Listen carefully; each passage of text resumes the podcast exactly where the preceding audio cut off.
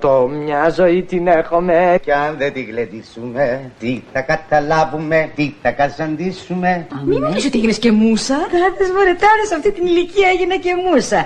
Αλλά έτσι έτσι έτσι είναι. Αρχίζεις μουσίτσα, γίνεσαι μουσα Και στο τέλος καταντάς μουσείο. Κάθε Σάββατο γύρω στις 10 και μισή στο ρόλο του Σαββάτου με το Ρένο Σας ταξιδεύουμε και ξεδιπλώνουμε αναμνήσεις από τη ζωή και το έργο μεγάλων καλλιτεχνών Που σφράγισαν τον ελληνικό κινηματογράφο, το θέατρο και τη μουσική Με μένα την Κατερίνα Συμπόνη στη νέα Πανελλήνια Φωνή. Λοιπόν, σήμερα δεν ξέρω αν το προσέξατε, αλλά είμαστε μια ωραία ατμόσφαιρα είμαστε. Σαν παλιό σήμα και σαν τη γαλήμα Από τα όμορφα τραπέζια και τα σύνια στο μπουφέ Τώρα ανάσες και κραυγές στη γη του τρόμου. Με ραβανί και μπακλαβά και της γιαγιάς το κιουνεφέ πως να γλυκάνεις το ξερίζωμό του πόνου. Από τα γλέντια της χαρές και το φλιτζάνι του καφέ Τώρα η Αγία Φωτεινή τραυματισμένη. Να περιμένει από το Θεό λίγη αγάπη για σε φταίει. Με στην πατρίδα της την ίδια πια καμένη. Σμήνη εσύ ονειρεμένη από γλυκάνισο Ψάχνω ακόμα σε ένα κόσμο άνισο. Τη ζωή μου τη χαμένη. Σμύρνη εσύ ξεριζωμένη. Να φοβάσαι ακόμα δεν κουράστηκες.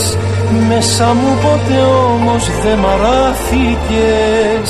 Σήκω πάνω ανθισμένη Σμύρνη εσύ αγαπημένε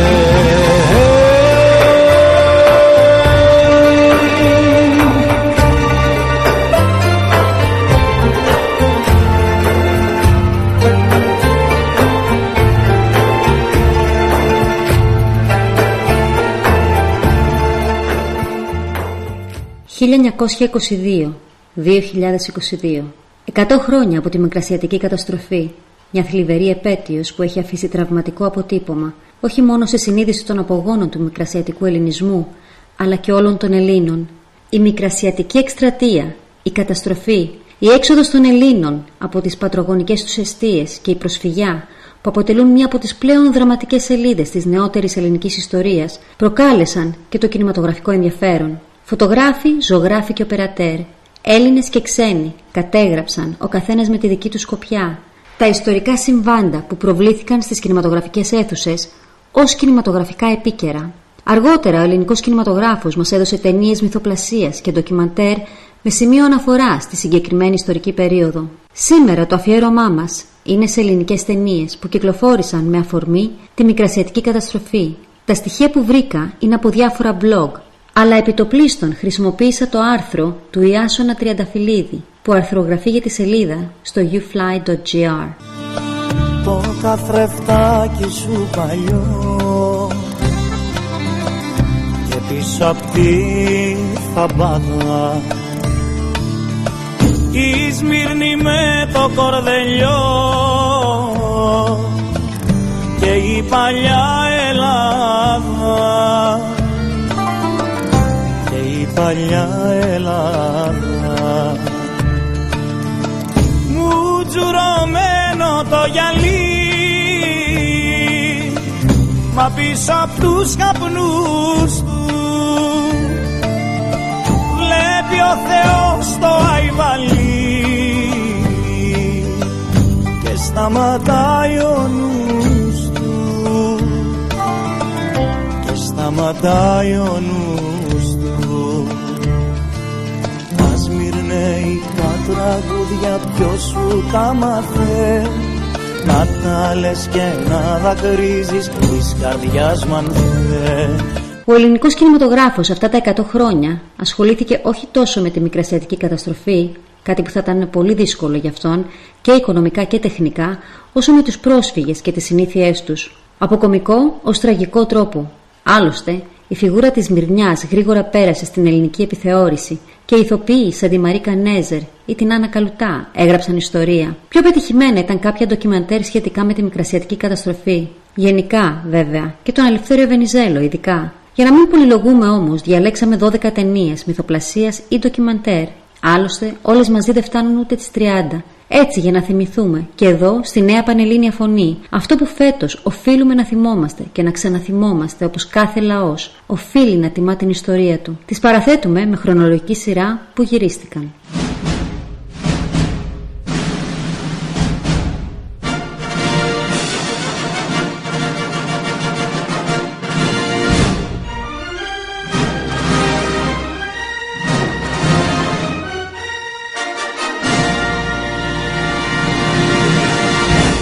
Η πρώτη ελληνική ταινία είχε τίτλο «Το ελληνικό θαύμα» το 1921. Το πιστεύετε ή όχι, αυτή η ταινία γυρίστηκε το 1921 και φυσικά όμως δεν προβλήθηκε ποτέ. Αρχικός τίτλος της ταινίας ήταν «Το ελληνικό πατριωτικό θαύμα». Γυρίστηκε το 1921 από την εταιρεία Doug Film και ανήκει στην οικογένεια του σκηνοθέτη. Χρηματοδοτήθηκε εξ ολοκλήρου από το Υπουργείο Εξωτερικών. Ενθουσιασμένο και αλλού ξημερωμένο το Ελληνικό Υπουργείο Εξωτερικών χρηματοδότησε μια ταινία δραματοποιημένο ντοκιμαντέρ όπου γύρισε την επέλαση του ελληνικού στρατού προς την Άγκυρα. Ο αρχικός προπολογισμό του έργου στο Υπουργείο ήταν 18.350 δραχμές. Ο τελικός όμως λογαριασμός ανήλθε στα 38.408, μια υπέρβαση δαπανών κατά 110%. Με τα δημόσια οικονομικά αποψηλαμένα λόγω πολέμου, η εταιρεία και το Υπουργείο κατέληξαν τελικά σε συμβιβασμό με διακανονισμό για 28.000 δραχμές. Μάλιστα οι ηθοποιοί και οι κομπάρσοι ήταν Ρώσοι. Στο βοβό σινεμά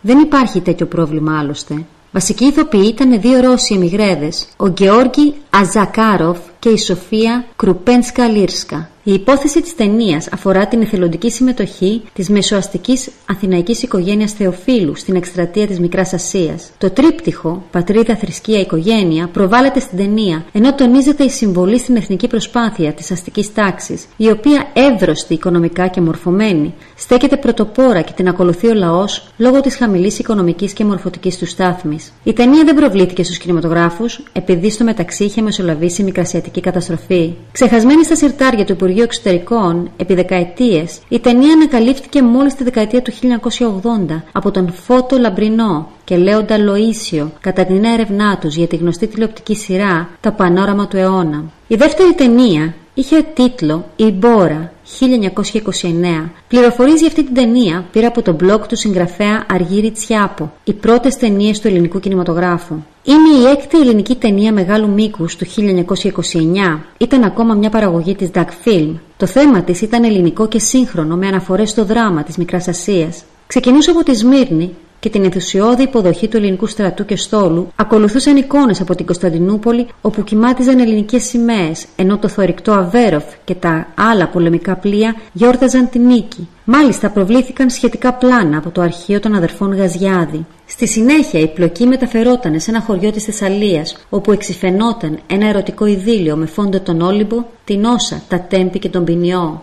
Μια ερωτική ιστορία με κάποιον που παντρεύεται τη γυναίκα ενός φίλου και συμπολεμιστή τους στη Μικρά Ασία που όλοι πιστεύουν πως έχει σκοτωθεί, αλλά αυτό ζει και επιστρέφει. Το σενάριο της ταινίας είχε γράψει ο ακαδημαϊκός Παύλος Νιρβάνας, που είχε στο ενεργητικό του την τεράστια επιτυχία της Αστέρος, Πολλοί παρατήρησαν ότι η ιστορία αντέγραφε το θεατρικό έργο Call and Anna του Leonard Frank, που στην Ελλάδα είχε παρουσιαστεί πρόσφατα από το δεύτερο τμήμα της Ελευθέρας Σκηνής, υπό τον τίτλο «Επάνωδος» με πρωταγωνίστρια τη Μαρίκα Κοτοπούλη. Μία από τις τελευταίες ελληνικές βουβές ταινίες που είχε μεγάλη επιτυχία και στην οποία ένας από τους πρωταγωνιστές της ήταν ο Περικλής Χριστοφορίδης, που στα επόμενα 50 χρόνια εμφανίζεται σε διάφορους ρόλους στο ελληνικό σινεμά. 300 πρόσωπα εμφανίστηκαν συνολικά στην ταινία, κεντρικούς ρόλους υποδίθηκε ο καταξιωμένος ηθοποιό του θεάτρου Εδμόντος Φίρστ, ο επαμεινώντας Χέλμης και η πρωτοεμφανιζόμενη Αλίκη Ιερονίμου. Η Μπόρα υπήρξε η πρώτη ελληνική ταινία που είχε ήχο, στοιχείο που θεωρήθηκε ότι συνέλαβε στην επιτυχία της.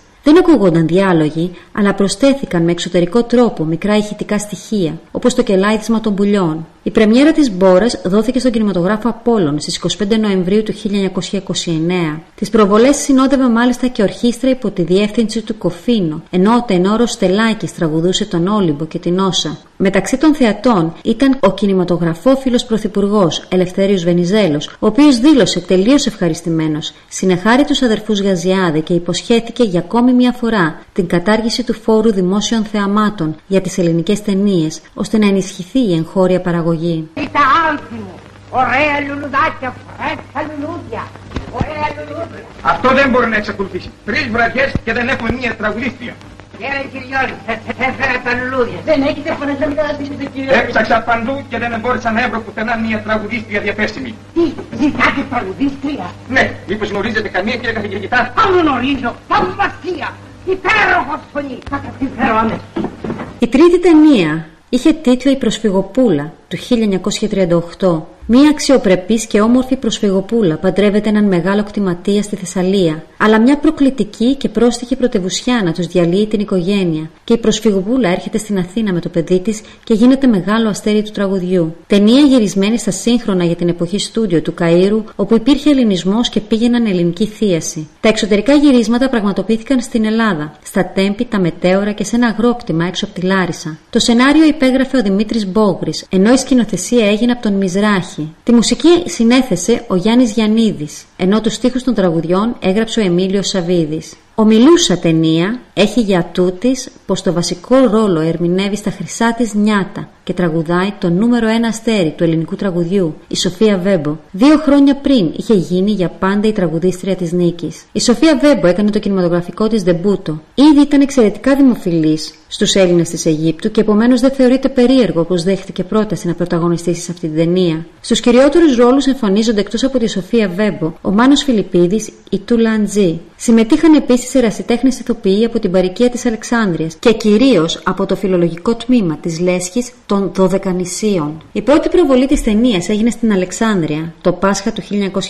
1938 στον κινηματογράφο ISIS, γνωρίζοντας μεγάλη επιτυχία. Εν τω μεταξύ, η προσφυγοπούλα προβλήθηκε στις Ηνωμένες Πολιτείες πριν από την Ελλάδα, παρότι δεν συνοδευόταν από αγγλικούς υπότιτλους. Το The Film Daily την περιέγραψε ως μια ταινία ξεπερασμένη σε σύγκριση με τις Αμερικάνικες κυρίως λόγω έλλειψης σύγχρονου τεχνικού εξοπλισμού, που όμως διέθετε μια ενδιαφέρουσα ιστορία με διασκεδαστικά και ψυχαγωγικά στοιχεία. Στην Αθήνα, η προσφυγοπούλα ξεκίνησε να προβάλλεται σε δύο κινηματογράφους, την Τιτάνια και το Splendid. Αξίζει να σημειωθεί ότι η ταινία εκπροσώπησε την Ελλάδα στο δεύτερο Διεθνέ Κινηματογραφικό Φεστιβάλ που πραγματοποιήθηκε από τον Ιούλιο ω το Σεπτέμβριο του 1939 στο Fifth Avenue Playhouse.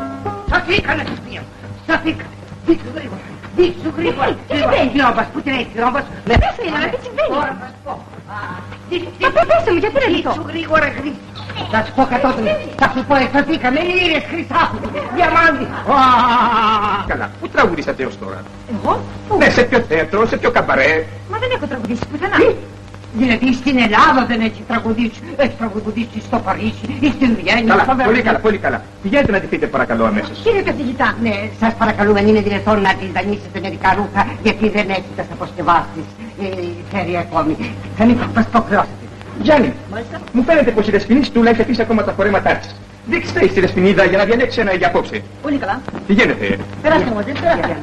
Μα κύριε καθηγητά, Παιδί μου, παιδί μου, για το παιδί σου πεινάει, το φέρει. Κουράγιο, κουράγιο, παιδί μου, κουράγιο. Κυρίες και κύριοι, να σας παρουσιάσουμε την δεσποινίδα Σοφία. Μάλιστα, παρακαλώ.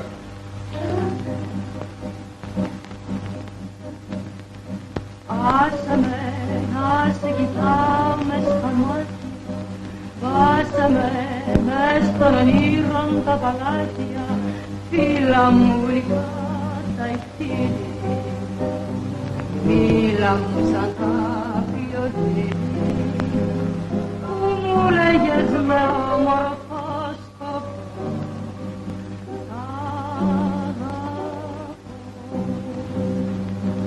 Η τέταρτη ταινία, η τραγωδία του Αιγαίου, του Βασίλη Μάρου, το 1961. Ίσως το πιο σημαντικό ντοκιμαντέρ που φτιάχτηκε ποτέ στην Ελλάδα από τον πιο σημαντικό Έλληνα ντοκιμενταρίστα. Μια καταπληκτική καταγραφή του τι συνέβη από το 1920 έως το 1945 στην Ελλάδα, με εικόνα σπάνια κινηματογραφημένη, ντοκουμέντα της εποχής από τη Μικρασιατική Εκστρατεία, την καταστροφή της Μύρνης, τη φωτιά που έκαψε την πόλη, τους πρόσφυγες στην Ελλάδα έως και τη δικτατορία του Μεταξά, τον πόλεμο του 40 και την απελευθέρωση του 44, αυθεντικό ντοκουμέντο χωρίς εθνικοπατριωτικές εξάρσεις που θα έπρεπε ίσως να διδάσκεται και να προβάλλεται στα σχολεία. Η πρεμιέρα έγινε το Σεπτέμβριο του 1961. Τη μουσική σύνθεση είχε ο Γιάννης Μαρκόπουλος. Το 1961 απέσπασε και το ειδικό βραβείο του Φεστιβάλ Ελληνικού Κινηματογράφου για το ντοκιμαντέρ του «Τραγωδία του Αιγαίου».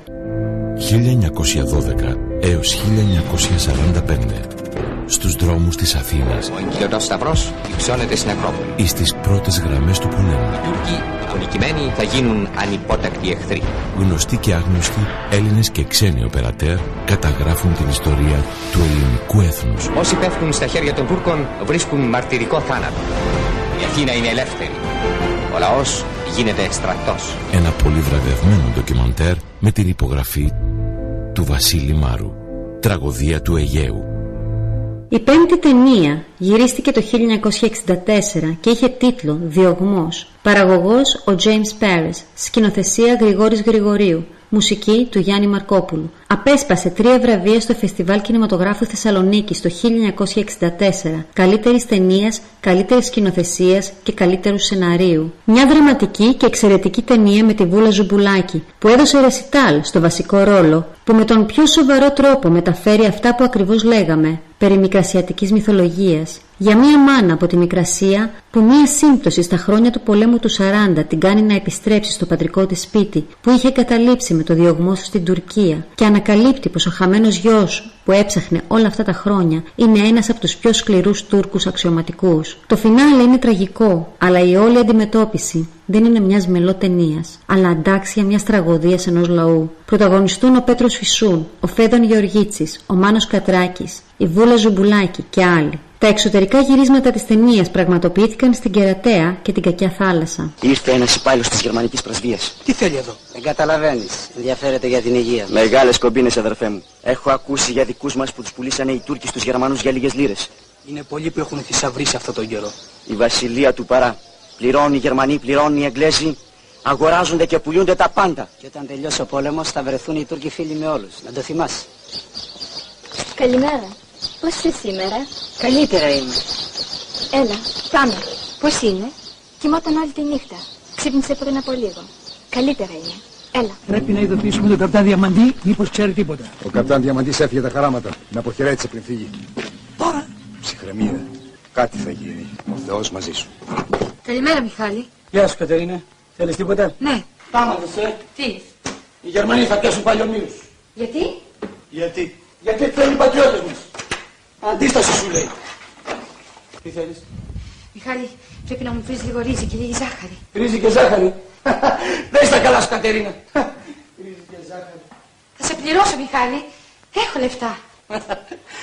Μα και δυο λίρες χρυσές να μου δίνεις πάλι θα ήταν δύσκολο. Πάλε μία. Η έκτη ταινία είναι ένα ντοκιμαντέρ που έχει τίτλο Ελευθέριος Βενιζέλος 1966. Ένα ντοκιμαντέρ για το Βενιζέλο, όπου την αφήγηση αναλαμβάνουν γνωστοί ηθοποιοί. Ανάμεσά τους ο Στέφανος Λινέος, καθώς και ο πρίτανος του ελληνικού ραδιοφώνου Γιώργος Κάρτερ και υπογράφει μία από τις πρώτες Ελληνίδες σκηνοθέτηδες, η εξαιρετική Λίλα Κουρκουλάκου. Το ντοκιμαντέρ αφηγείται την πορεία του Βενιζέλου από το ξεκίνημά του στις μουρνιές της Κρήτης ως το θάνατό του στην εξορία, μέσα από καταγεγραμμένες μαρτυρίες, κινηματογραφικά επίκαιρα, φωτογραφίες και εφημερίδες. Η δικτατορία είχε απαγορεύσει την προβολή του ντοκιμαντέρ Ελευθέριος Βενιζέλος.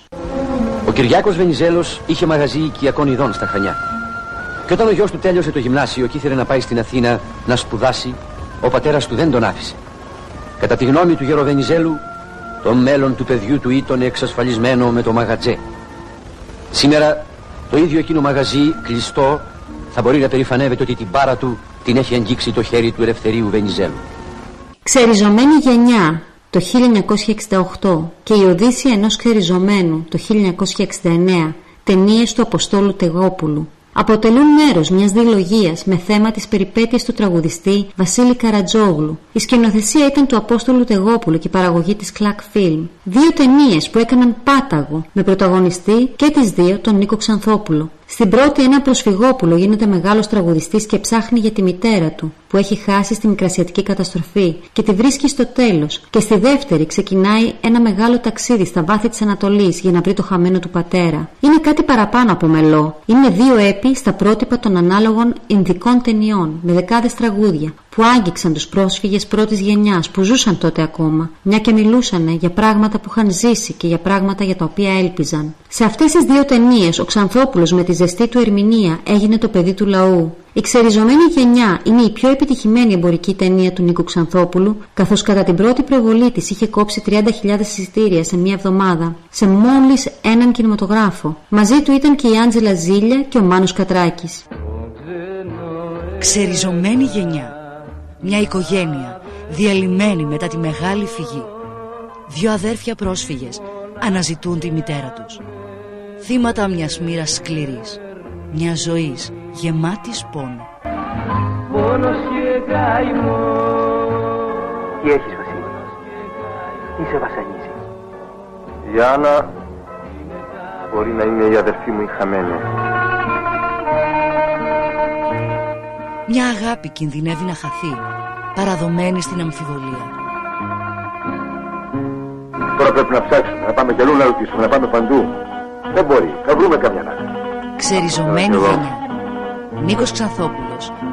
Η μοίρα ενός πρόσφυγα που δεν μοιάζει να γίνεται καλύτερη. Ψάξουμε να βρούμε τη μάνα μας τη χαμένη. Μανούλα μου Είναι ο γιος μου. Είναι ο Βασίλης μου σου λέω. Πρέπει να πάω να τον βρω. Η 8η ταινία είναι η Σμυρνιά του Νίκου Αβραμέα το 1969. Μία ταινία με την Άννα Καλουτά, τη Γεωργία Βασιλιάδου, την Αλέκα Στρατηγού, τον Τάκη Μιλιάδη και άλλους. Μία μέτρια κομμωδία, όπου όμως αυτοί που παίζουν και οι ερμηνείες τους σε μεταφέρουν στο χαρούμενο κλίμα που μετέφερε η ελληνική επιθεώρηση με τις μυρνιές εκείνης της εποχής. Παραγωγός και σκηνοθέτης ο Νίκος Αβραμέας, στο σενάριο ο Κώστας Ασημακόπουλος. Μιας σμυρνέικη καταγωγής γυναίκα, η κυρία Ευθαλία, που παίζεται από τη Γεωργία Βασιλιάδου, ζει σε μια φτωχογειτονιά της Αθήνας. Βασικές ασχολίες της είναι η μαγειρική, το κουτσομπολιό και τα συνοικέσια. Τη φλερτάρει ο ζωχροπλάστης της γειτονιάς, που είναι ο Νικήτας Πλατής. Εκείνη, αφού φροντίζει να αποκαταστήσει κάθε διαλυμένο ζευγάρι και κάθε μοναδική ύπαρξη της γειτονιάς, ενδίδει στον γλυκό έρωτα του ζαχαροπλάστη. Αλία μου, τι μου κάνεις. Χρόνια και ζαμάνια έχουμε να ειδωθούμε από τη μικρασιατική καταστροφή. Μουά, μουά. Ώστε εσύ είσαι μορσή Τάνια. Να, εγώ. Γιατί καλέ δεν άφηνες το ονοματάκι σου, το βαπτιστικό, το ωραίο. Μα είναι πράγμα να σε λένε Σουλτάνα. Το Τάνια είναι πιο όμορφο, πιο ευρωπαϊκό, πιο κομψό. Του λόγου μου ξέρω πως οι καφεσαντανίστρες αλλάζουν τα ονόματά τους. Το είπες πάλι και στη φάτσα ίδια δεν άλλαξε 45 χρόνια τώρα. Τι ίδια μορσίλολη που δεν ξέρεις τι σου γίνεται, πόσο με βγάζεις, 102 χρονών. Ε, όσο και να μην είσαι, πάντως είσαι πολύ παραπάνω από μένα. Τι έκανε λέει, Καλέ, ξέχασες που ερχόμουν βρέφος με την ουνά μου στο καμάμ σας και εσύ ήτριβες τις γυναίκες και τις έβαζες αληφικά και δαφνόλαδο για τα φρύδια. Εγώ ή εσύ; Μιλούν τα γεγονότα. Ήσουν κορδελιάστρα και ήραβες τσιποδιάς για τα δουλικά. Ούλης της Αγίας Φωτεινής και των περιχώρων, ναι ιού. Απλώς επήγαινα στην Οντίστρα και μάθαινα αζούρι και ήμουνα μικρούρα τόση. Φορούσα σωσόνια και κοτσίδες και έβαζα φιόγκους. Ναι, φιόγκους τους φόραγες από ξεμοράματα, γιοφυριτσιάρτας. Που σε είδε ο στρατός μας ξαφνικά και η τρόμαξε και έκανε οπισθοχώρηση και έτσι την πάθαμε. Ήδη καλέ κρατάτε με. Θα με βγάλει εθνικά επιζήμια.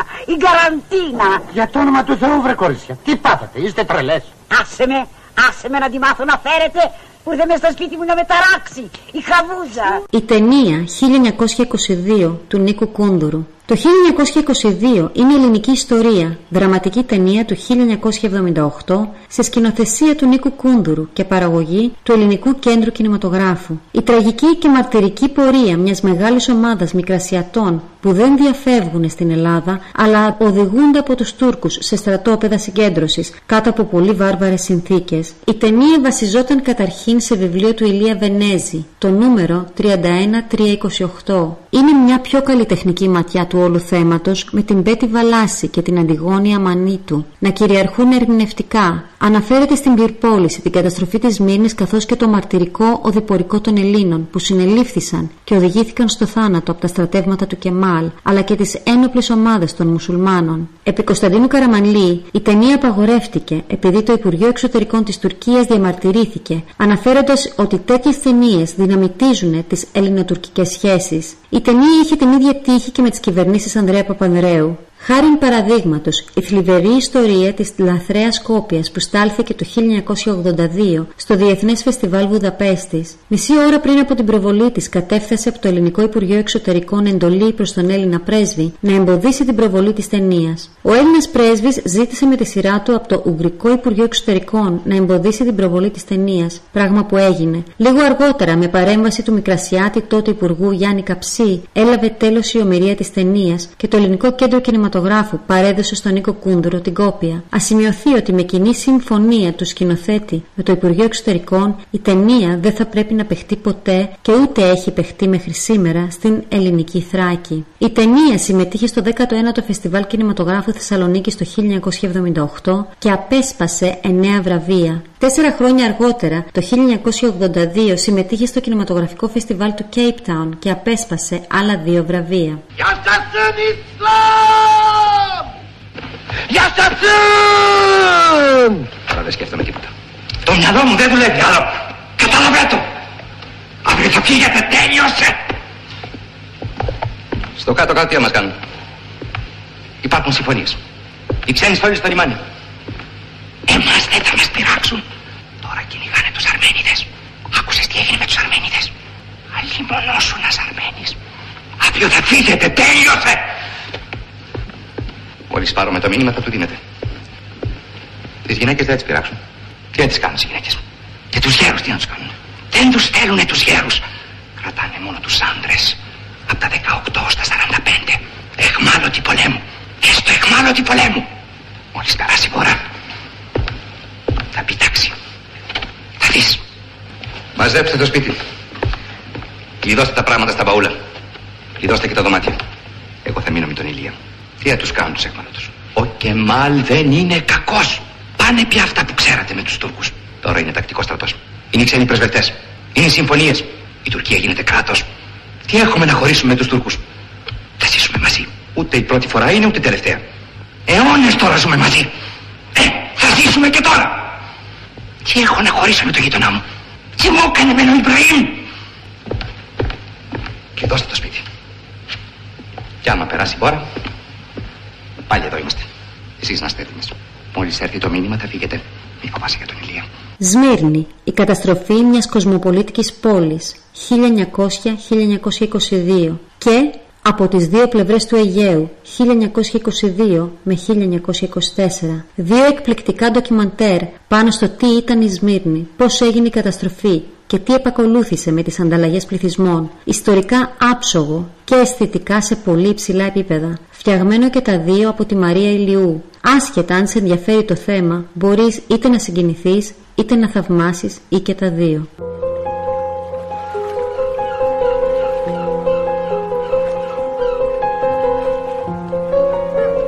13 Σεπτεμβρίου στους κινηματογράφους. Ένα ντοκιμαντέρ για τη Σμύρνη. 90 χρόνια μετά την καταστροφή. Με άγνωστες εικόνες από αρχεία της Αμερικής και της Ευρώπης. Με σημαντικούς ιστορικούς και προσωπικές μαρτυρίες. Σκηνοθεσία επιμέλεια Μαρία Ηλιού. Ιστορικός σύμβουλος Αλέξανδρος Κιτροεύ. Το ντοκιμαντέρ για τη Σμύρνη από 13 Σεπτεμβρίου στους κινηματογράφους της Αθήνας της Θεσσαλονίκης και της υπόλοιπης Ελλάδας.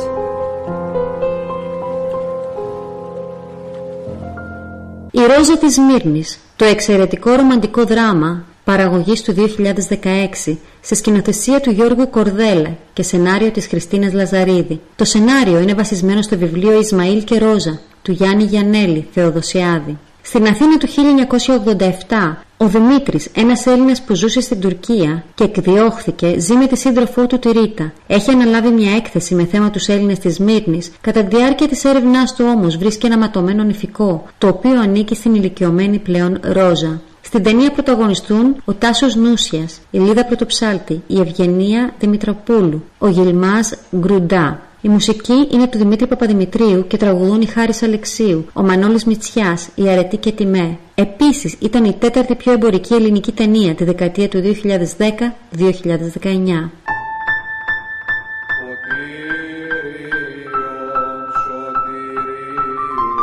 Αναζητώντας υλικό για την έκθεση, βρήκαμε σε ένα παλαιοπολείο της Μύρνης κάτι που μάλλον σας αφορά. Ευχαριστώ πολύ. Τίποτα, άλλη μόνο. Ένα γράμμα. Η οικογένειά σας είναι από τις πιο σημαντικές που κατάγονται. Ήταν από τις πιο σημαντικές δεσποινείς.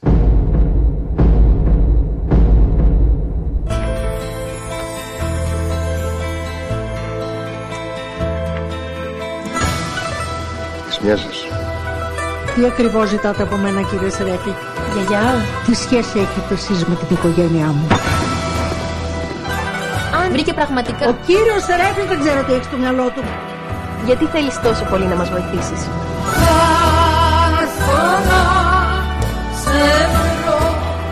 Τη Σμύρνη αφήστε τη στην άκρη, δεν υπάρχει πια.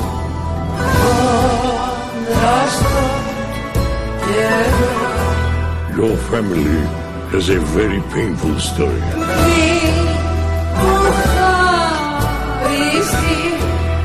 It's time to tell Mariana the truth. Ξέρετε τίποτα από κόλαση κύριε Σερέφη. Νομίζετε ότι ξέρετε. Και τέλος, η Σμύρνη μου αγαπημένη. Η πιο πρόσφατη ελληνική κινηματογραφική ταινία γυρίστηκε μόλις πέρυσι, το 2021. Σμύρνη μου αγαπημένη. Ιστορική δραματική ταινία σε σκηνοθεσία του Γρηγόρη Καραντινάκη και σενάριο της Μιμής Δενίση. Η ταινία είναι βασισμένο στο ομώνυμο θεατρικό έργο της Μιμή Δενίση που αφορά την καταστροφή της Σμύρνης το 1922 και ακολουθεί μια Ελληνίδα της υψηλής κοινωνίας της Σμύρνης στην αρχή του 20ου αιώνα. Στην ταινία πρωταγωνιστούν, εκτός από τη Μιμή Ντενίση, ο Λεωνίδας Κακούρης, ο Μπουράκ Χακί, ο Κρατερός Κατσούλης, η Κατερίνα Γερονικολού, ο Γιάννης Βογιατζής, η Ταμίλα Κουλίεβα, η Αναστασία Παντούση, ο Χρήστος Στέριογλου και άλλοι. Τα γυρίσματα της ταινίας πραγματοποιήθηκαν στη Λέσβο, τη Χίο, την Αθήνα, τον Πειραιά και το Φάληρο. Ο προπολογισμό της ταινίας ξεπέρασε τα 4 εκατομμύρια ευρώ, γεγονός που το κατατάσσει ως την ακριβότερη παραγωγή του ελληνικού κινηματογράφου. Από την τεράστια θεατρική επιτυχία αυτού του έργου, δυστυχώς στην πρώτη προσπάθεια που έγινε για ταινία μυθοπλασίας πάνω στην καταστροφή της Μύρνη, τα αποτελέσματα είναι σαφέστατα κατώτερα. Όχι μόνο των αναμενόμενων, αλλά κυρίως του θεατρικού. Αν και τεχνικά είναι πολύ καλό, εν τούτης, λείπει η σοβαρή σκηνοθετική ματιά και κυρίως το συνέστημα, όπως και οι σπουδαίες ερμηνείες. Ανάμεσα στην ιστορική γνώση που καλύπτει την οτροπία και τα συμφέροντα των μικρασιατών Ελλήνων, των Τούρκων, των συμμάχων, των φίλων και εχθρών, αλλά και των μεταβαλλόμενων συσχετισμών πίσω στην πατρίδα και την προσωπική διαδρομή και τις συγκρούσεις των ηρώων, συμπτύσσεται και συχνά διακόπτεται η συγκίνηση, που είναι το κυρίως ζητούμενο στη Σμύρνη μου αγαπημένη. Ξεχωρίζουν οι ερμηνείες του Τούρκου Μπουράκ Χακί, του συγκινητικού Γιάννη Βογιατζή και του Λεωνίδα Κακούρη, αλλά την παράσταση κλέβει στον πολύ μικρό ρόλο του ως ύπατος αρμοστής τη Στεριάδης, ο Χρήστος Στέριογλου. Εγώ Σμυρνιά γεννήθηκα. Και έτσι ήταν πάντα η Σμύρνη. Φωνακλού και Ναζιά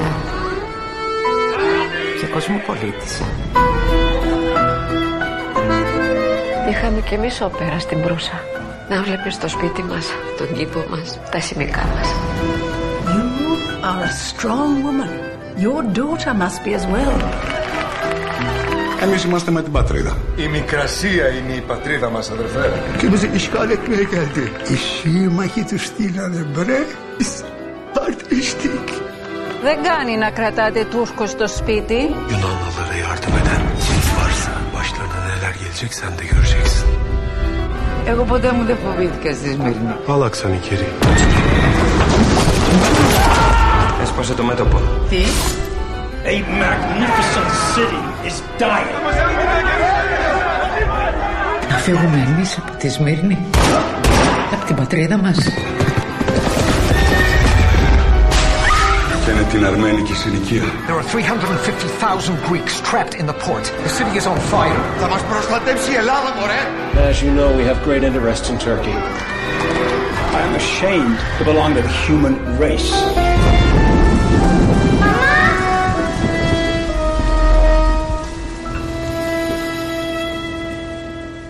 Ας ελπίσουμε να μην ξαναζήσουμε σαν λαός τέτοια τραγωδία. Αλλά καλό είναι να θυμόμαστε τι έχει συμβεί. Γιατί όπως είχε πει ο Τζόρτζ Σανταγιάνα, όποιος δεν θυμάται το παρελθόν του, είναι καταδικασμένος να το ξαναζήσει. Σμύρνη ξανά γεννήτρες είναι οι μοίρες μες στη ζεστή της μάνας σου αγκαλιά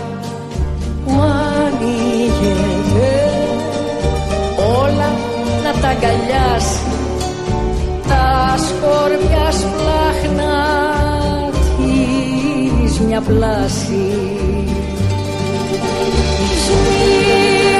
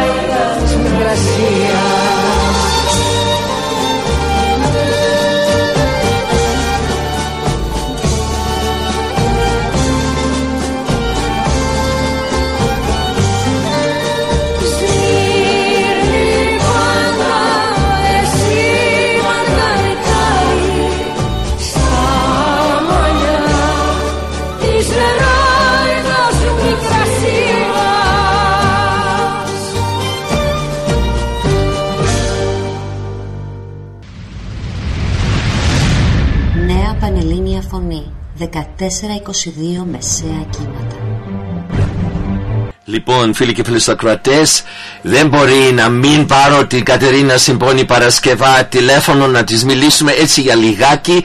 Ε, 12 παρατέταρτο πρέπει να φύγω από εδώ. Ε, έχουμε ρεύμα και έχουμε και την Κατερίνα στη γραμμή. Καλημέρα Κατερίνα, καλώς όρισες και ευτυχώς ξανά ξεχάσαμε τι γίνεται στη ζωή μας με αυτό το bloody, oh I said a terrible word, sorry, με αυτό το ρεύμα. με αυτό το ρεύμα. Καλημέρα από την Αθήνα, μια υπέροχη φθινοπορεινή Αθήνα. Μπράβο. Έχει αλλάξει ο καιρός. Εσείς υποδέχεστε, έχετε ήδη υποδεχτεί το καλοκαίρι γιατί Ναι. από καιρό θα κάνει και ζέστη. Δεν φτάνει που δεν έχετε και ρεύμα, έχετε και τη ζέστη τώρα. Λίγο δύσκολα. Ναι, παρακολουθώ τις ειδήσεις από εδώ με, με τα δικά σας νέα και πραγματικά στενοχωριέμαι γιατί είναι Ναι. πάρα πολύ δύσκολο να ζήσεις χωρίς ρεύμα και ειδικά τόσες πολλές φορές την ημέρα. Ε, Εμείς εδώ τώρα τα δικά μας να έχουμε και να το πούμε και πολύ καιρό. Ε, έχουν, έχει, αλλα- έχουν αλλάξει τόσα πολλά πράγματα σε ένα μήνα, Ρένο μου. Είδες, Ναι. θα φύγαμε. Σε άφησα καλοκαίρι, μπήκα στο χειμώνα. Ναι. Κάπως έτσι. Κάπως Ναι. Μάλιστα. Λοιπόν, είχαμε και, τη, και το αφιέρωμα αυτό που κάναμε για, την, ε, για τα 100 χρόνια από την Υπέροχο. καταστροφή της Μύρνης. Δεν ξέρω πώς ε, Υπέροχο. σου φάνηκε, δεν μου είπες αν ήταν καλό, δεν μου είπες τίποτα, δεν μου με είπες. συγκίνησε Δεν έχεις προλάβει. όχι, ε- ε- ε- είναι πολύ ενδιαφέρον και πάλι ως συνήθως κάτι που δεν ξέρουμε εγώ προσωπικά μαθαίνω τόσα πολλά και είναι πολύ σημαντικά αυτά να τα έχουμε Κατερίνα. Ευτυχώς που κάνεις κάτι έτσι seriously you know Κοίτα, όταν το έφτιαξα είχα καταντουσιαστεί γιατί, ήταν και, γιατί και εγώ μάθαινα όπως και εσείς όλοι μας δηλαδή γιατί τα- δεν τα ξέρουμε αυτά τα περισσότερα πράγματα γίνανε 100 χρόνια πριν δηλαδή τώρα Ναι.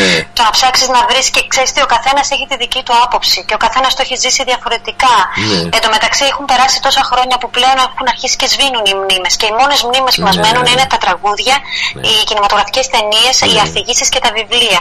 Ο κόσμος πια σχεδόν δεν διαβάζει Ναι. οπότε αν είναι τουλάχιστον να μπει κάτι σε μια ταινία που κάποιος μπορεί να τη δει, τα παιδιά μας, τα εγγόνια μας, κάπως έτσι. Ε, όσον αφορά τώρα το αφιέρωμα στις ταινίες αυτές, ε, έριξα πολύ γέλιο όταν είδα αυτό με τη Σοφία Βέμπο. Είναι μια πολύ παλιά ταινία του 1939. Ήταν τόσο χάλια το, το ηχητικό, αλλά ήταν τόσο αστείο να το βλέπεις. είναι μια από τις πρώτες ταινίες φυσιολογικές δηλαδή που είχε είχε ήχο, είχε τα πάντα όλα και μια πάρα πολύ νέα Σοφία Βέμπο.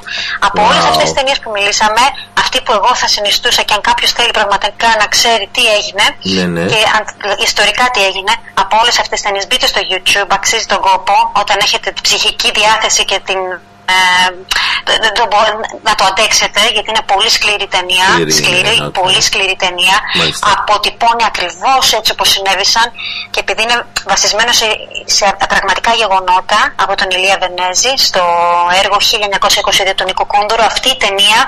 Αν πραγματικά θέλετε να ξέρετε τι έγινε στη Σμύρνη, δείτε αυτό και πιστέψτε με, δεν θα πετάξετε ποτέ με τουρκικές αερογραμμές και Ναι. δεν θα ξαναπάτε ποτέ Ναι. στην Τουρκία. Wow. Ε, αυτό είναι το μόνο σίγουρο. Wow. Ε, και ειδικά σήμερα, αυτές τις μέρες, αυτόν τον καιρό που ζούμε μια κατάσταση εδώ πάλι ευάλωτη, προκλητική, ε, σε καθημερινή βάση βομβαρδιζόμαστε με τον πόλεμο και, και της Ουκρανίας αλλά και με τους Τούρκους. Οι Τούρκοι θέλουν τα, τα νησιά μας, θέλουν το Αιγαίο. Ναι. Ε, εντάξει παιδιά, το ζούμε δηλαδή κάθε μέρα χθες πάλι, τα- δεν ξέρω αν βλέπεις τις ειδήσεις τι γίνεται. Ο Μητσοτάκης έπρεπε πάλι να υπερασπιστεί τις ελληνικές θέσεις. Έχουμε ε, MKO εταιρείες οι οποίες αντί να είναι με εμάς που διασώζουμε τους πρόσφυγες ε, βγαίνουν και λένε ότι έχουμε παραβιάσει τις συνθήκες της Λοζάνης, της Χάγης και δεν ξέρω και εγώ τι άλλο. Οι Ελλ- Έλληνες τώρα, μιλάμε για Έλληνες εφιάλτες. Εφιάλτες. Εφιάλτες. Ναι, ναι. Τέλος πάντων, ε, αυτά όσον αφορά τώρα ε, αυτά τα πράγματα. Εντάξει, εγώ δεν θέλω να σου λέω, δεν μπαίνω πολύ στην πολιτική κατάσταση. Απλά Οκ. ήθελα να τιμήσουμε λίγο ότι το 1922 Σωστά. τις πρόσφυγες ε, της Σμύρνης, την καταστροφή της Σμύρνης, χάθηκαν άδικα, άδικα οι άνθρωποι, όπως και τώρα χάνονται άδικα άνθρωποι Ναι, ε, στην Ουκρανία και στη Ρωσία και όλα αυτά που ζούμε. Μάλιστα. Έχω νέα να σας πω, αλλά δεν ξέρω κατά πόσο θα προλάβουμε. Λοιπόν, θα ξεκινήσω εγώ με κάποιες Οκ. ειδήσεις. Είναι τρι- τρία, τρία, τρία νέα θα σας πω. Και αν Ωραία. έχω χρόνο, θέλω να σας πω και λίγο για το θέατρο. Γιατί γίνονται πολλά πράγματα στην Ελλάδα αυτή τη στιγμή. Μάλιστα. Ε, και είναι πολύ, πολύ χαρου... είμαι πολύ χαρούμενη που συμβαίνουν πράγματα και μπορούμε να, συ- να συνεχίσουμε έστω και κάτω από αυτές τις δύσκολες συνθήκες γιατί ο COVID είναι ακόμα εδώ και όσο μπαίνουμε και στο χειμώνα νομίζω θα δυσκολεύονται ακόμα περισσότερο τα Ναι, πράγματα. ναι. Αλλά προ- προσπαθούμε όλοι μας πια να μάθουμε να ζούμε με αυτό. Ναι, ναι, ναι, ναι. Οπότε, θα σας πω ότι φέτος, για ένα τη χρονιά, η Ελληνική Ακαδημία Κινηματογράφου υποδέχεται στην Αθήνα τις Χρυσές Νύχτες. Μια πρωτοβουλία της Γαλλικής Ακαδημίας, των Σεζάρ, για την ανάδειξη των καλύτερων μικρού μήκους ταινιών της χρονιάς από όλο τον κόσμο. Κάθε χρόνο, πάνω από 30 ακαδημίες κινηματογράφου παγκοσμίως ξεχωρίζουν μία ταινία μικρού μήκους ανάμεσα στις παραγωγές της χώρας τους. Με αποτέλεσμα να είναι ένα μοναδικό πρόγραμμα βραβευμένων ταινιών που ταξιδεύει σε μεγάλες πόλεις με ελεύθερη είσοδο για το κοινό. Από την Ισλανδία, τη Νότια Κορέα, τη Βραζιλία, τη Νότια Αφρική, Μμμ. από το Σεζάρ στα Όσκαρ, Μμμ. από τα Μπάφτα στα Γκόια, από τα Iris, οι χρυσές νύχτες προσκαλούν τους Wow. θεατέ σε ένα μικρού μήκου ταξίδι στο σινεμά και τον κόσμο, ενώ παράλληλα αποτελούν μια υπέροχη ευκαιρία για όλες τις ακαδημίες κινηματογράφου να συμβάλλουν στην ενίσχυση της διεθνούς κινηματογραφικής ποικιλομορφίας και να συμμετέχουν η καθεμία με τον τρόπο της σε ένα διεθνή διάλογο μεταξύ πολιτισμών. Μμ. Στην Αθήνα οι προβολές θα πραγματοποιηθούν με την υποστήριξη των φίλων του Ελληνικού Κέντρου Κινηματογράφου, τη Finos Film, Boo Productions, Φιλμική, Foss Productions και Top Cup Mondiano. Μπράβο. Ε, για την, εγώ δεν θα σας πω για όλες τις ταινίες, είναι πάρα πολλές οι είναι 40 χώρες, οπότε εγώ θα πω μόνο για την Νότια Αφρική. Ωραία. Η Νότια Αφρική εκπροσωπεί η Nadine Cluetta στο Address Unknown, Wow. την, ε, μια ταινία. Και για την Ελλάδα έχουμε δύο ταινίες μικρού μήκους. Η μία είναι του Άρη Καπλανίδη που λέγεται Από τον Μπαλκόνι και η δεύτερη είναι το Vancouver από την Artemis Αναστασιάδου. Α. Οπότε εσείς που είσαστε εκεί ψάξτε και βρείτε Address, address Unknown της Address Nadine unknown. Cluetta. Okay. Ναι. Σε short, short movie Short και movie, yeah. πάει, στα- έχει, κερδίσει, έχει κερδίσει εννοείται και στα φεστιβάλ και προχωράει και πάει παγκοσμίως. Μπράβο. Τώρα, συνεχίζω με κινηματογράφο. Τι σχέση μπορεί να έχει η γεωργία, όχι το όνομα, έτσι, η γεωργία με τον κινηματογράφο; Απαντήσεις σε αυτό θα δοθεί στο πρώτο Film Seed Festival που διεξάγεται από τις 15 έως τις 17 Οκτωβρίου στην Τίνο. Πρόκειται για ένα πειραματικό υπαίθριο κινηματογραφικό φεστιβάλ που διοργανώνει η στέγη του Ιδρύματος Ωνάση μαζί με την καλλιτεχνική ομάδα Hyperkampf στο πλαίσιο προγράμματος που έχει όνομα ST Arts, STARTS, Μμ. της Ευρωπαϊκής Επιτροπής, με στόχο την διερεύνηση της έξυπνης γεωργίας, τη βελτίωση αγροτικών περιοχών μέσα από τη χρήση της τεχνολογίας. Οι ταινίες του φεστιβάλ αντανακλούν τις προσωπικές ιστορίες ανθρώπων από μικρές αγροτικές κοινότητες και τις ε, προκλήσεις τους. Είτε αντιμετωπίζουν τον παραλογισμό ας πούμε της μαζικής αγροτικής οικονομίας, το, ε, η κινηματογραφική μικρή ταινία λέγεται «Λάχανα, πατάτες και άλλα δαιμόνια» Wow. του Σερμπάν Γεωργέσκου που είναι από τη Ρουμανία. Είτε επινοούν νέες πατέντες για να κάνουν τα προϊόντα τους πιο βιώσιμα όπως είναι η ταινία «Σαλιγκάρια» του Γκρεγόρ Σπανιάκ από την Πολωνία. Είτε διεκδικούν τη γη τους σε μετά αποκαλυπτικές συνθήκες. Οι μπαμπούσκες του Τσέρνομπιλ που είναι της Holly Morris και της Anne Burgard από τις Ηνωμένες Πολιτείες. Αυτές είναι μικρές ταινίες που σας λέω που θα παιχτούν. Γιορτάζοντας λοιπόν την ανθεκτικότητα της φύσης και των μικρών αγροτικών κοινοτι- κοινοτήτων, όταν ο Βέγνερ συνάντησε τις ντομάτες της Μαριάννας Οικονόμου από την Ελλάδα και κατά τη διάρκεια του τριήμερου φεστιβάλ, καθημερινά από τις 5.30 το απόγευμα, το κοινό θα μπορεί να συζητάει ε, εγχειρήματα και να δοκιμάσει snacks όπως τα φιστίκια Αιγίνης και να Οκ. παρακολουθήσουν τις προβολές αυτές με ελεύθερη ζωή. Δεν είναι φανταστικό αυτό. Κάτι Wow. διαφορετικό. Clever. Very nice. Πάρα πολύ, πάρα πολύ έξυπνο. Συναυλίες, έχει γίνονται πάρα πολλές συναυλίες. Εγώ επικεντρώθηκα σε μία που έρχεται και είναι λίγο διαφορετική και πιο έτσι σημαντική ας το πούμε. Όλες είναι σημαντικές, αλλά τέλος πάντων ο Μίκης Θοδωράκης, παιδιά, τι να πούμε για το Μίκη Θοδωράκη. Ό,τι και να πούμε λίγο θα είναι. Λοιπόν, μια άγνωστη και ε, άγνωστη για το ευρύ κοινό πτυχή από την πολυδιάστατη προσωπικότητα του Μίκη Θοδωράκη θα έχουν την ευκαιρία να απολαύσουν ε, όσοι πάνε στη συναυλία που διοργανώνει η εναλλακτική σκηνή της Εθνικής Λυρικής Σκηνής την Κυριακή 16 Οκτωβρίου στο Κέντρο Πολιτισμού Ίδρυμα Σταύρος Νίαρχος. Το πρόγραμμα της, βαδρα... της βραδιάς είναι αφιερωμένη στην σχέση της μου- μουσικής του Έλληνα συνθέτη με τους Γάλλους ποιητές. Περιλαμβάνει Wow, σπάνια τραγούδια okay. του ε, στο Παρίσι το 1958 σε ποίηματα του Πολ Ελιάρ και με σειρά μελοποιημένων ποιμάτων του Μανώλη Αναγνωστάκη, του Μάνου Ελευθερίου, του Κώστα Καριωτάκη, του Τάσου Λιβαδίτη και του Γιώργου Σεφέρη. Από, τη, συ- από τον συνθέτη αλλά και, τη με- και μελοποιημένα ποίηματα από τους συνθέτ, συνθέτες Edgar Varese, Ρενάλντο Αν και Kurt Weill καθώς και με μια πιανιστική μια, ε, μινιατούρα Μμμ. του Ιάννη Ξενάκη.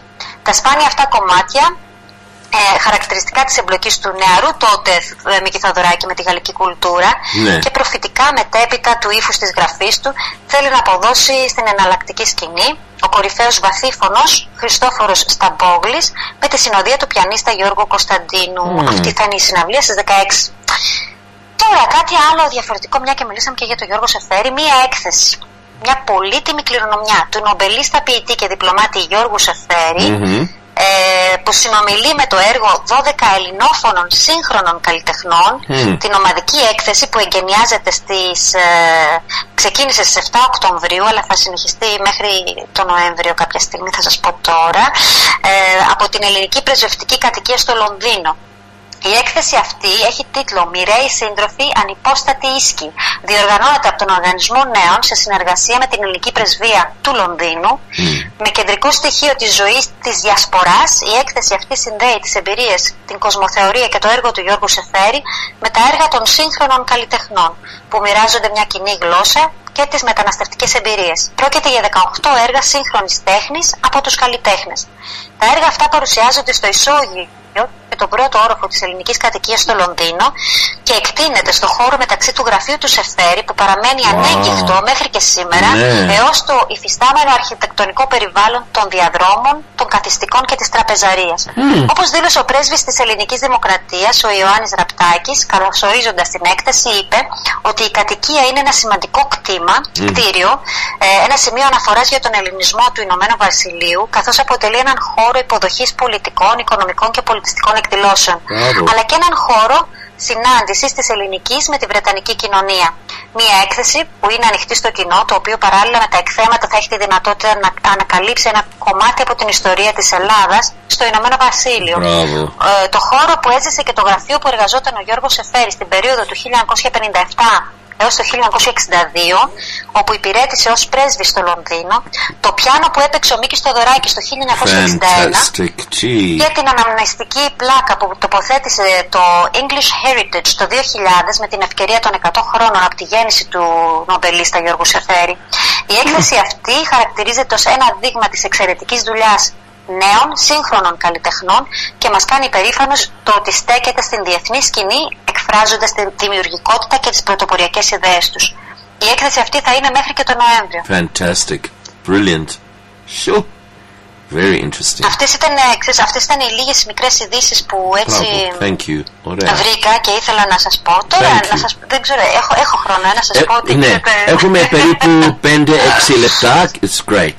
5-6 minutes. Go for it. Go for it. ελ- Yeah, ελπίζω, yeah. να- ελπίζω να μην σας κουράσω, αλλά και Όχι, κάτι καθόλου. θέατρο. Καθόλου, καθόλου. Διάβαζα, διάβαζα μια συνέντευξη ενός Έλληνα ηθοποιού που θα ανεβάσει και αυτός σε ένα έργο τώρα και έλεγε ότι για τη μικρή μας χώρα, για τα τόσα πολλά θεατρικά που ανεβάζουμε, Ναι. δεν έχουμε τόσο πολύ κοινό. Δεν υπάρχει αρκετό κοινό.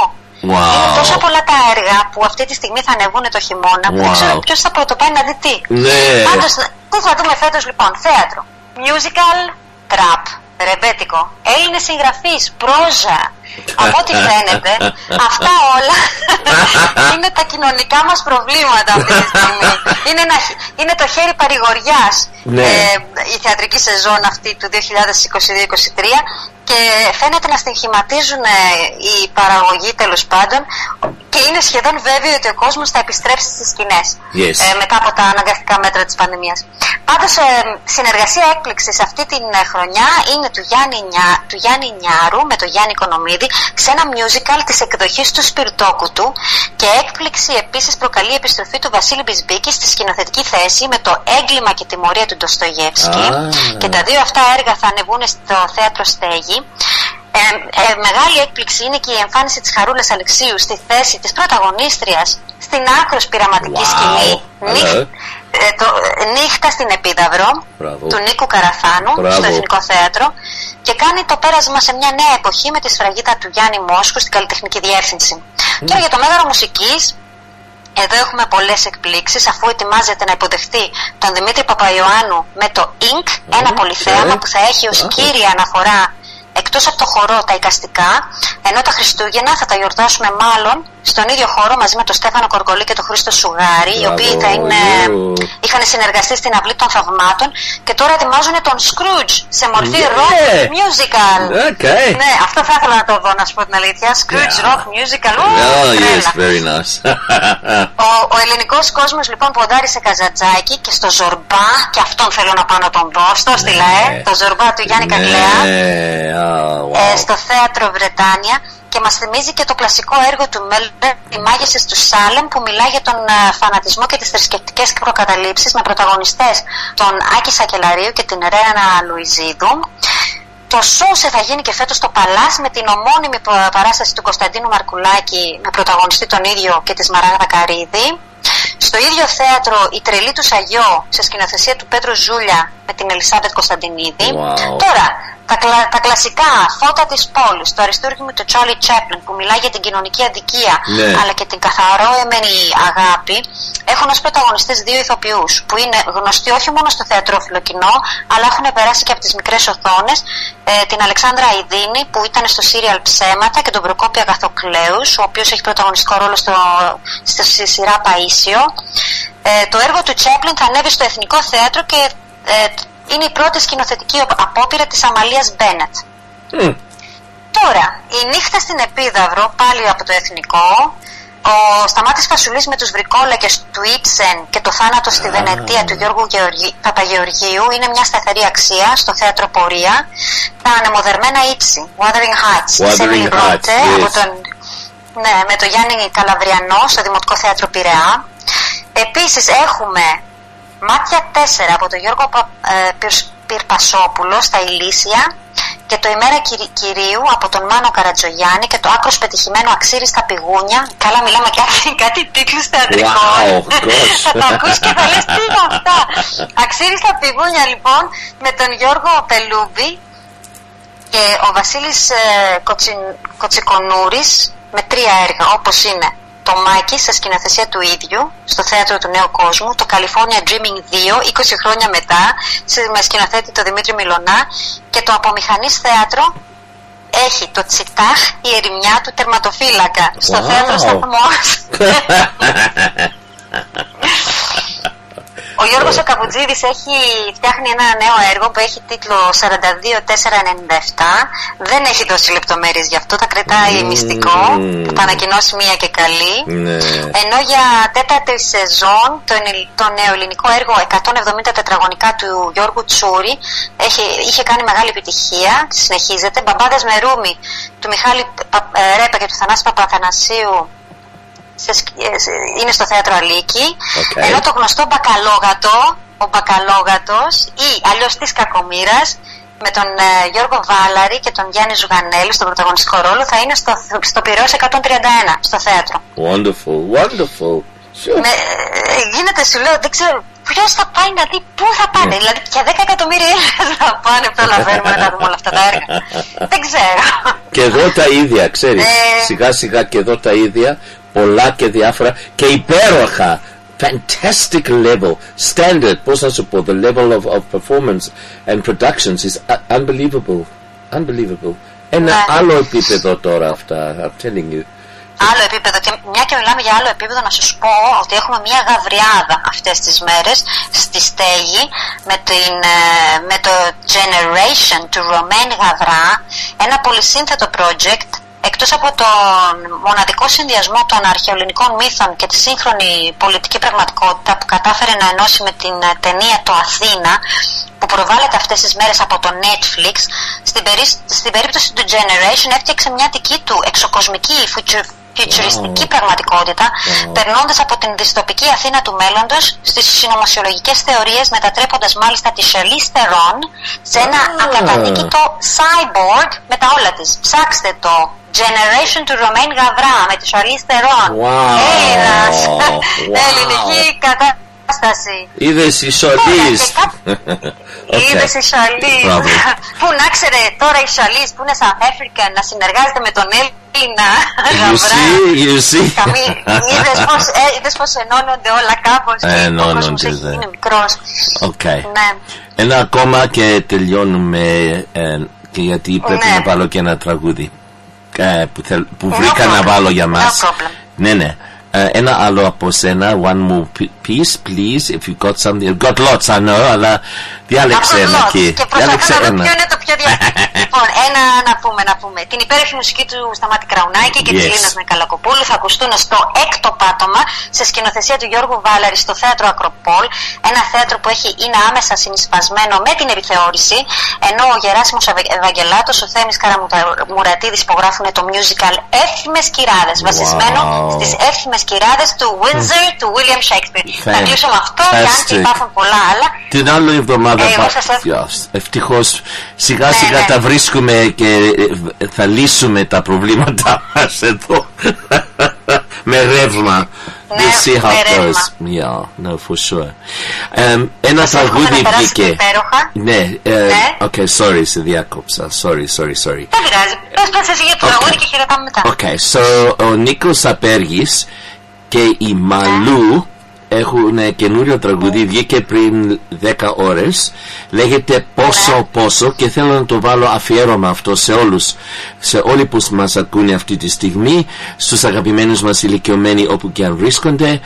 Και ευχαριστώ και ευτυχώς ε, είμαστε πάλι μαζί ε, το Σάββατο να τα πούμε λιγάκι ε, μα, ε, μας έλειψε αυτό τι να σου πω μας έλειψε α, αρρώστησα Και, ε, και εμένα μου έλειψε και εσύ μου έλειψε και, και το να βγω να μιλήσω μου έλειψε και τα αφιέρωματα που τα έχω βάλει έτσι στον πάγο μου λείψανε.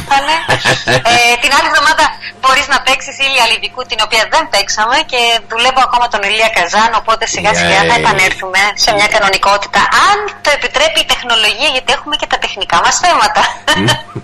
I'm, I'm, it's, it's looking good να το βάλω έτσι and of course my nephew um, my cousin's son the late Stella Theodorou her son Paul is um, helping me with this uh, challenge. Let's see where it goes. But today, at least, I've still got light and I can still play a song. How's that? okay, Κατερίνα. μου. Ευχαριστώ πάρα πάρα πολύ. Thank you. Και εγώ καλό Σαββατοκύριακο, φιλάκια σου. Επίσης, επίσης, καλή εβδομάδα. Cheers. Επίσης, bye bye. Bye.